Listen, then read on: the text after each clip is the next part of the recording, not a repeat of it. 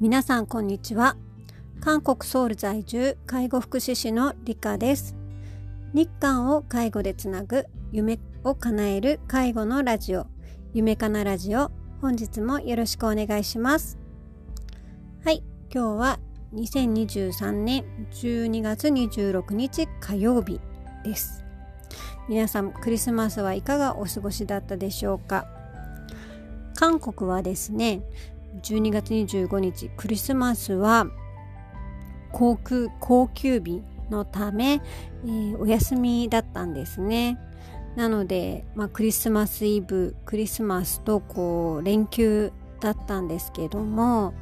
まあ私はあのお友達がお家に来て簡単な、まあ、ホームパーティーをして、うん、もう普通にのんびりと特にもクリスマスだからといって何かするわけではなく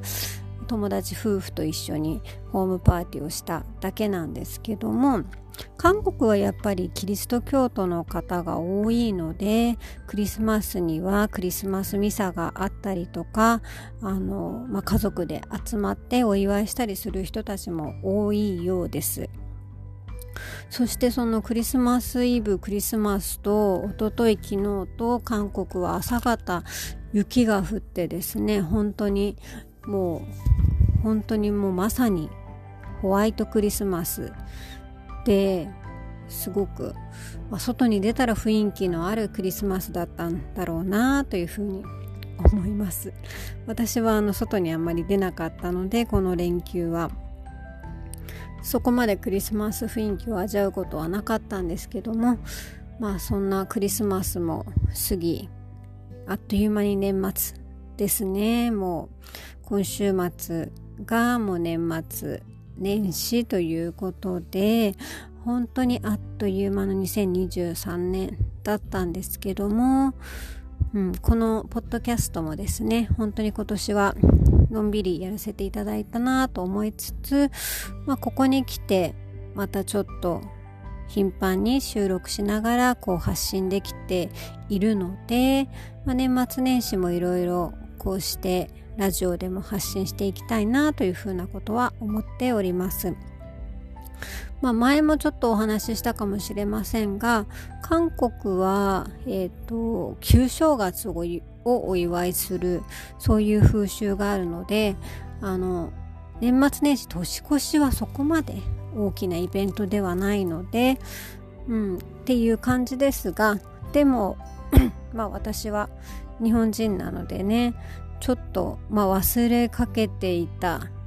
日本の心じゃないですけど今年はちょっと年末年始は日本人らしく大掃除をしたりとかあの大晦日年越しそばを食べたりだとかあのおせち料理まではいかないですけどあの新年をしっかり迎える準備をしたいな、まあ、こういうそういう節目節目を大切にしていきたいななんてことも最近思っております。そんな感じで前回の放送はちょっといつもよりも多めに20分ぐらい喋りながら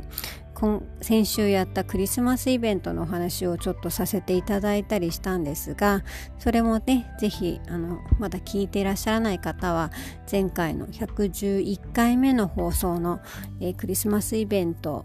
をやってみた結果みたいなそういうのを聞いていただけたらいいなというふうに思います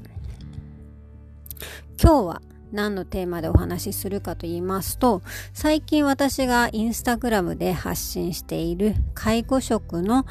ためのセルフマネジメントということについてお話をしていきたいなと思います。まあ、これからそのインスタグラムとこう連携させながらこの、えー、夢かなラジオでも介護職のためのセルフマネジメントとかセルフケア自己管理については、えーとまあ、中心に集中して私のまあ一つの軸として発信していきたいなというふうに思っているんですがなぜ、まあ、このいろいろなことをまあ今まで私も発信させていただきましたがなぜ、まあ、ここに来てこのセルフマネジメントというところに一つ絞って集中して発信していきたいかっていうことについて今日はお話ししていきたいと思います。まあ、題して介護職のためのセルフマネジメントを発信する理由みたいな感じでお話をちょっとしたいなと思うんですけどまずまあ、私自身がそのセルフマネジメントがまず苦手だったできていなかったっていうのがあります。まあ、私も現場経験長いですし韓国に来ても長いですし、まあ、社会人経験も長いですし、まあ、介護の仕事をしながらいろいろなこう勉強をしたり吸収してあの成長してきたな経験してきたなっていう自負はありますがその中で、うん、ずっとちょっと苦手じゃなかった苦手というか、まあ、しなくてもそこまで必要性を感じていなかったのがそのセルフマネジメントっていうとこですね。まあ、がむしゃらに本当に目の前の仕事にをとにかく全身全力で取り組むっていうことにこのもう十数年、えー、集中してきたので、まあ、振り返ってみれば自分の生活がちょっと厳かに厳かじゃないおろそかおろそおろそかになっていたりとかあとは、うん、そこまで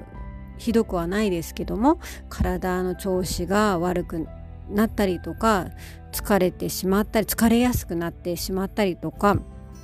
あと一番、あのー、感じたのは心理的なストレスであったりあの感情の起伏が激しくなったりとか自分では自覚はなかったんですけども心と体に負担がかかっていたっていうのを、えーとまあ、この現場で働きながら思って感じてはいたけれど何も対処できてなかったっていう部分で自分がセルフマネジメントセルフケアができていなかったっていうことに気づいたっていうのが一つあります。なのでそれを整えるためにもこのセルフマネジメントが大切だっていうことを必要だって思ったのをきっかけにこのセルフマネジメントを学んで自分で実践しながらコツコツと今あの